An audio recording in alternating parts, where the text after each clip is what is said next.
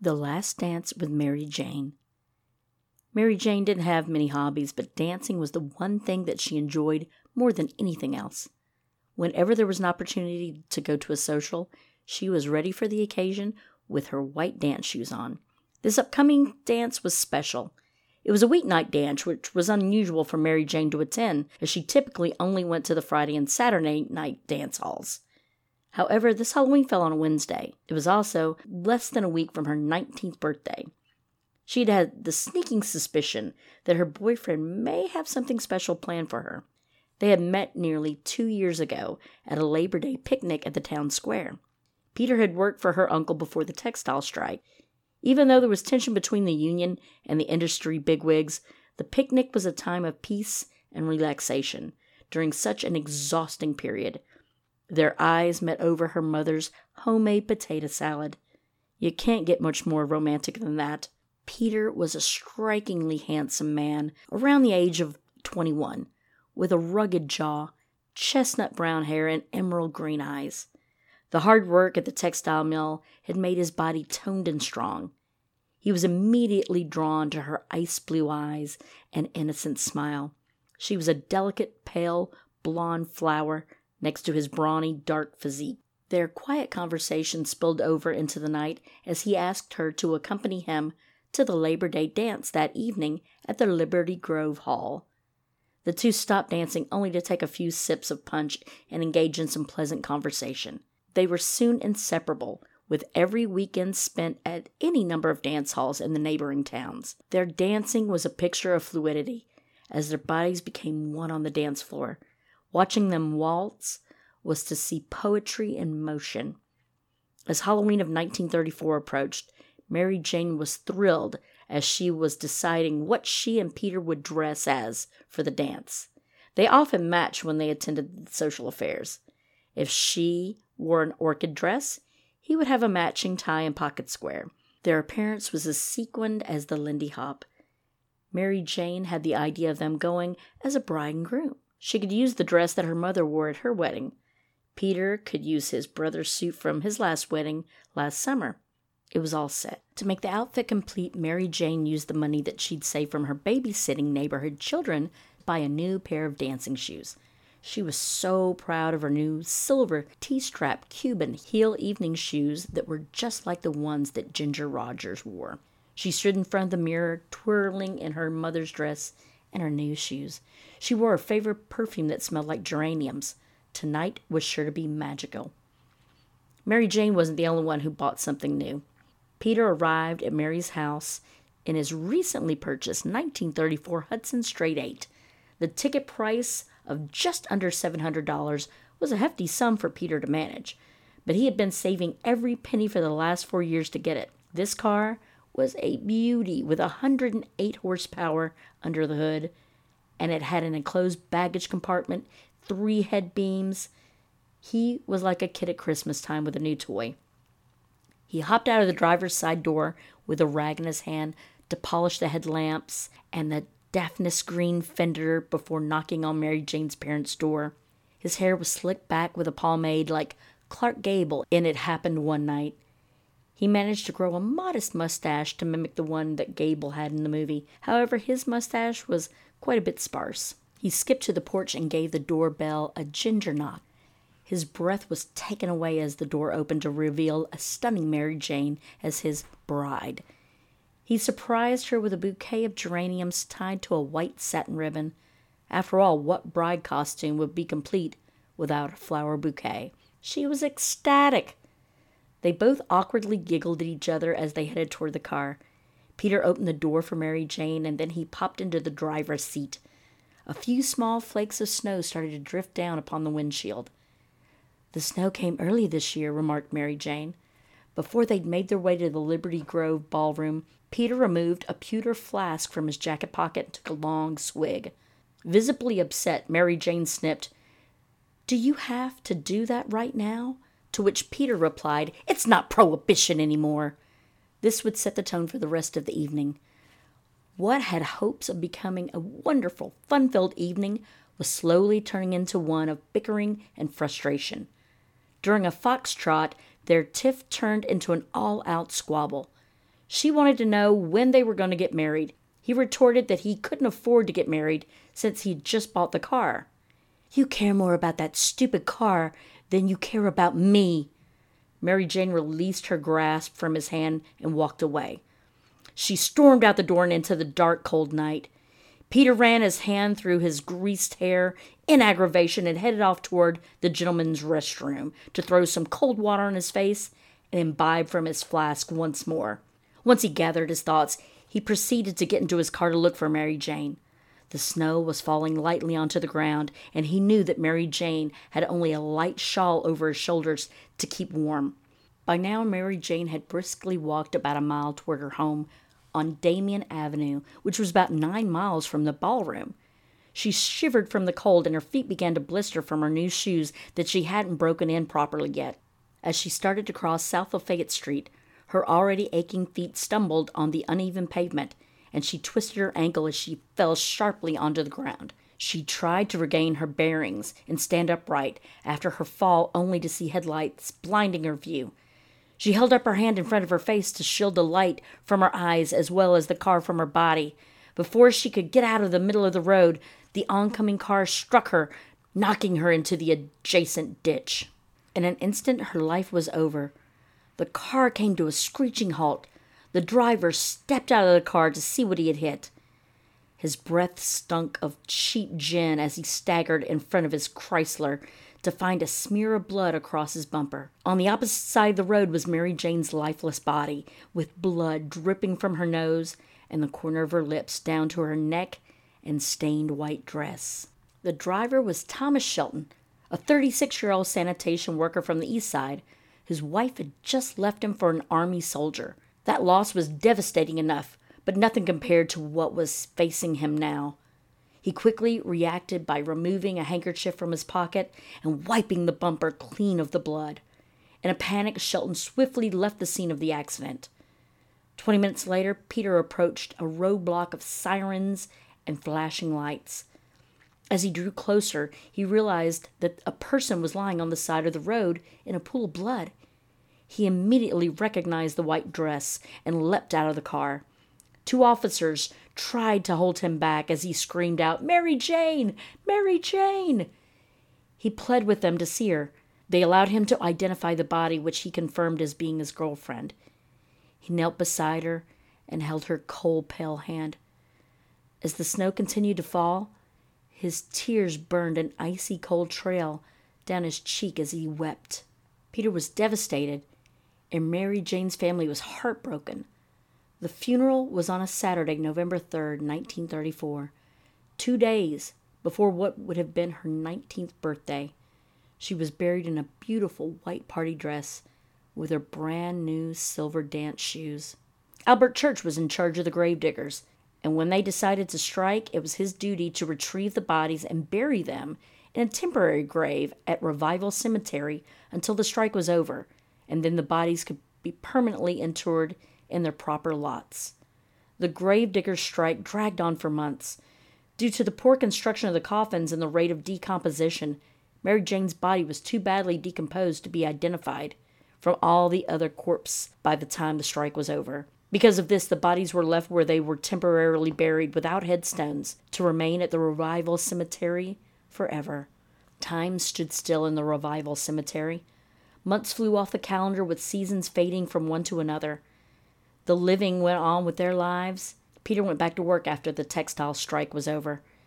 Mary Jane's parents regretfully stopped setting an extra plate for their daughter at the dinner table. Life moved forward without Mary Jane in it. Or did it? About a year and a half after Mary Jane's accident, a young man named Jerry arrived at the Liberty Grove dance hall for a night of frolic. Halfway through the evening, he noticed a pretty blonde young lady in a white party dress and silver shoes. He was instantly enamored by her charming beauty, and he asked her to dance. They spent the rest of the night dancing. He didn't know much about her other than her name was Mary Jane. She was oddly quiet and her skin was chilled to the touch. As the evening was winding down, Jerry offered to give the young lady a ride home, to which she accepted. She said she lived on Damien Avenue, but would like to drive down Archer Avenue, which was the opposite way from her home. Jerry didn't think much about it at first, since it was a lovely warm evening and his car's top was down. They seemed to be enjoying the ride, but when Jerry tried to break the silence with small talk, Mary Jane only responded with short answers. Suddenly, Mary Jane startled Jerry by insisting that he stop the car. What's wrong? he asked, alarmed. Before he could get a response, Mary Jane had exited the car and crossed the road. She seemed to disappear behind the gates of the cemetery. Jerry got out of his car to follow her, worried that it might not be safe for a young girl to be alone in the dark. But when he reached the gates, he realized that they were locked. There was no way that anyone could have entered or exited the cemetery. Where could she have gone? It seemed as though she disappeared into thin air. It wouldn't be the last mysterious appearance that Mary Jane would make. It seems that she enjoyed dancing and death as much as she did in life. She would go on to be frequently seen at dance halls throughout the city. She would disappear as inexplicably as she appeared. Six months later, another young man and his brother saw the enchanted young lady in a white dress and silver shoes dancing as carefree as can be. The one brother, Edward, had finally worked up the gumption to ask her to dance. They danced for the remainder of the night, and as the evening was ending, she asked them if they could give her a ride home.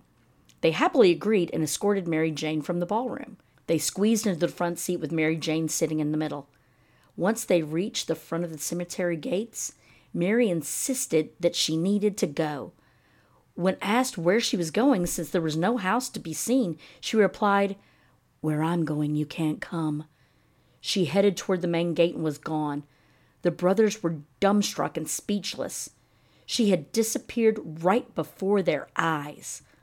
Time and time again, a young man would happen on a melancholy yet alluring young lady at a ballroom, and as the ending drew close, she would accept a ride from the gentleman, and each time she would disappear near the revival cemetery, either by exiting the vehicle or vanishing toward the gates or from the car itself. It was like a broken record that continuously looped without fail. They all agreed that she was cold, both physically and emotionally. A few years later, another young man named Vince was preparing himself for a Saturday night on the town. He put on his favorite gray double breasted suit and bright blue tie and matching pocket square.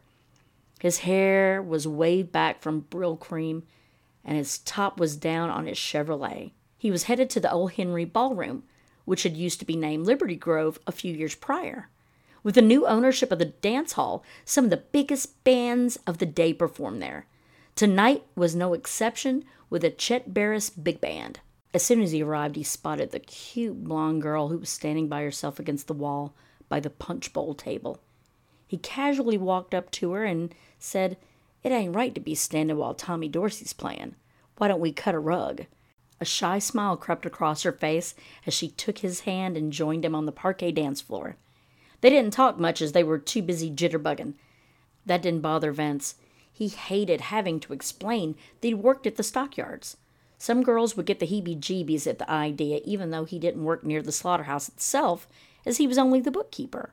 He wished that he had a more exciting career to talk about, so he dressed a tad flashy to create a more interesting topic of conversation. The band finally segued into a slower song, which allowed the couple to get closer in proximity. He asked her name, but he couldn't get much more information out of her than her name was Mary Jane, and she lived on Damien Avenue in Brighton Park. Well, that's not far from where I live, said Vince. Do you have a way home? I'd be happy to give you a lift if you don't. That would be wonderful, said Mary Jane. He shared with her that he lived with his parents. That was something that he seldom mentioned, as he was embarrassed to admit that to other girls. She shared that she too lived at home with her parents. He felt a sense of relief that they had such a thing in common. He was a bit more relaxed with that brief exchange of personal information.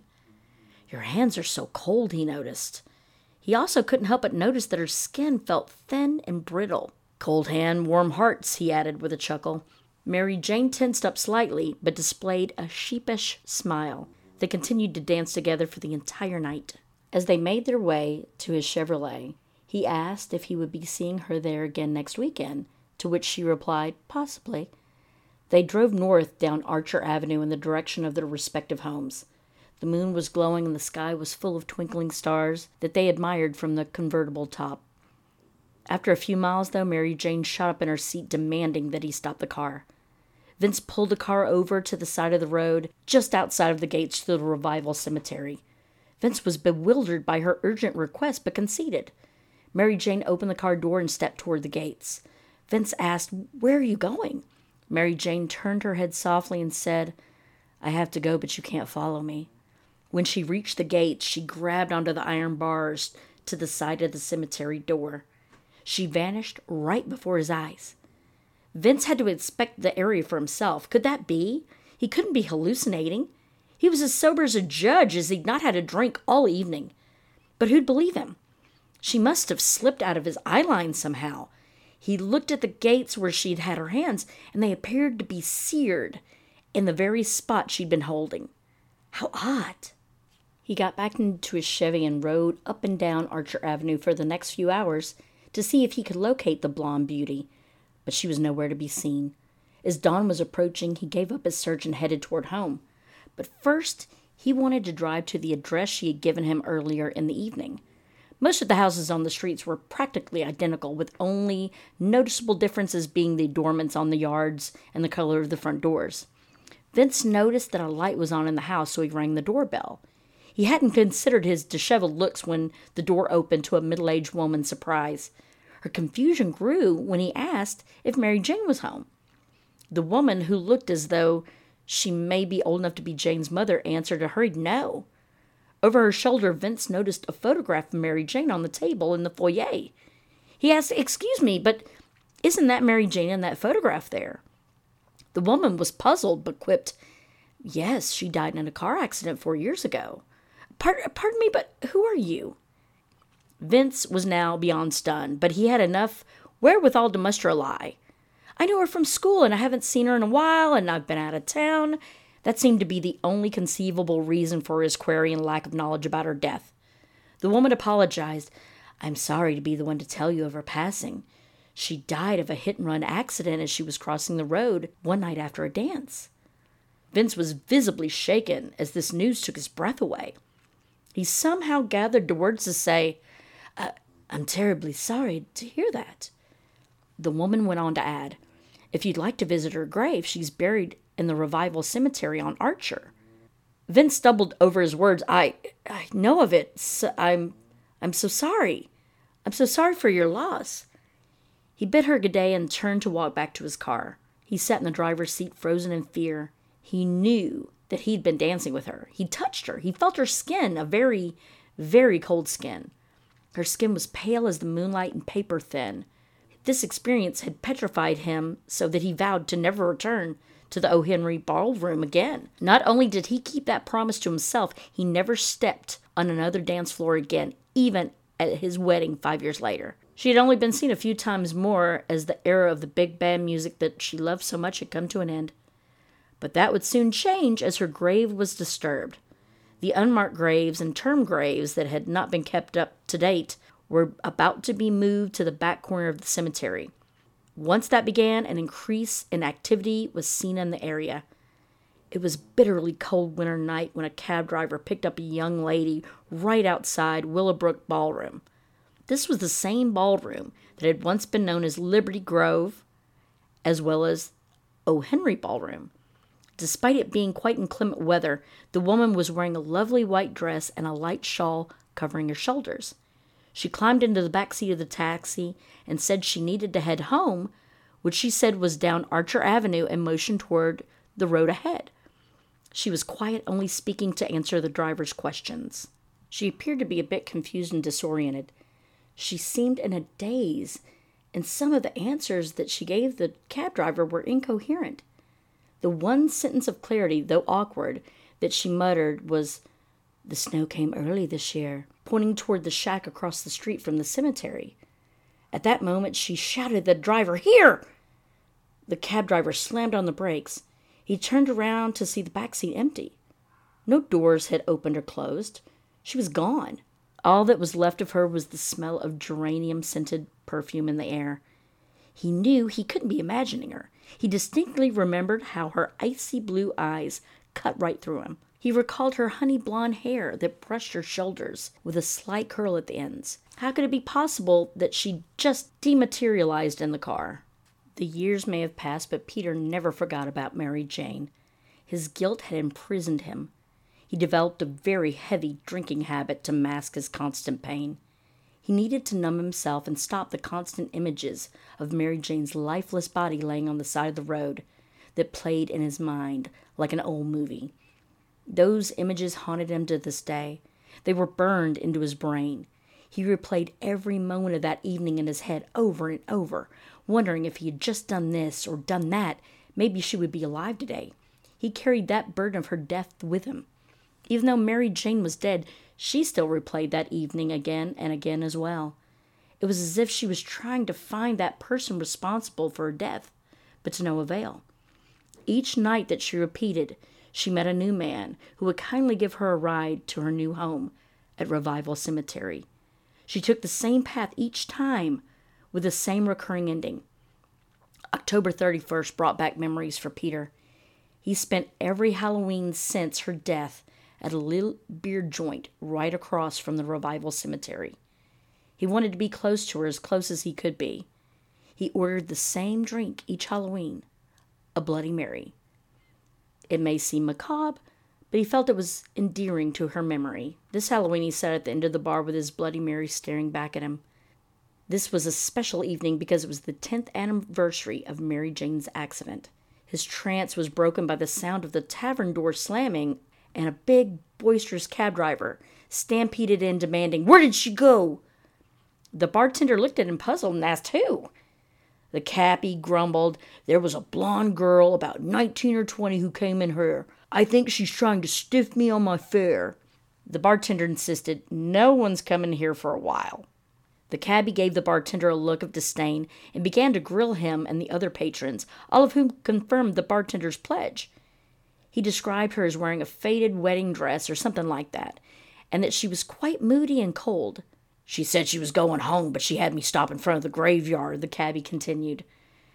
You can look around if you like, but everybody's right here, the bartender said, motioning to the few people sitting at the bar. The cabbie began searching the bathrooms and the kitchen and then seeing that no one else was in the bar, he left in a huff. Peter's mind began to wander, if it could possibly be, and the idea nagged at him terribly. He got up from his seat and he stepped toward the door, assuring the bartender that he would be right back. The cab driver was beginning to pull out of the dirt parking lot onto the street when he was met with headlights from an oncoming car. Peter couldn't believe his eyes. In the middle of the road stood the figure of a young blonde girl in a white dress. It was Mary Jane. The oncoming car's wheels squealed as it veered to miss the girl, as well as the taxi, and crashed into a pole on the other side of the road. The noise of the tires and the crash brought the bar patrons spilling out of the pub into the parking lot to witness the commotion. The driver of the car had hit his head on the steering wheel and was bleeding intensely. Unbeknownst to the onlookers, the man driving the crashed car was the same man who had killed Mary Jane in the hit and run accident 10 years prior, Thomas Shelton, the sanitation worker, who had callously wiped her blood off of his bumper and drove off, leaving her on the side of the road. One of the patrons of the bar ran over to the car to assist the driver. Blood was trickling down the open wound on his forehead, into his eyes and mouth, nearly choking him. In between moans, he whispered to the man, I'm sorry. I'm sorry.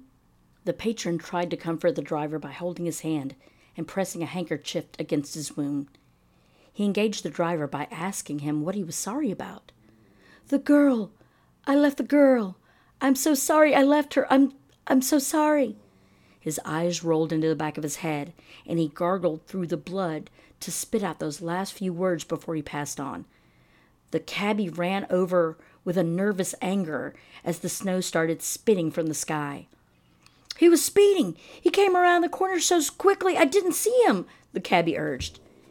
Peter was still cemented in his tracks, staring blankly at where Mary Jane had been standing. It seemed that no one but Peter and the deceased driver, Thomas Shelton, had seen her. It seemed fitting that Mary Jane was the last thing that Thomas saw. Mary Jane turned her gaze toward Peter, and they locked eyes. Throughout all the chaos, not one person noticed Peter walking toward the road, toward Mary Jane. He stopped about twenty feet from her, Staring in disbelief and dumbfounded, Mary Jane relinquished a cold smile and said to Peter, The snow came early this year, and then faded into the night. The only thing left of her was the smell of geraniums in the air. Thank you for listening to the Laugh or Cry podcast. If you would please click on the follow if you're listening in Spotify, that would be so gratefully appreciated by me.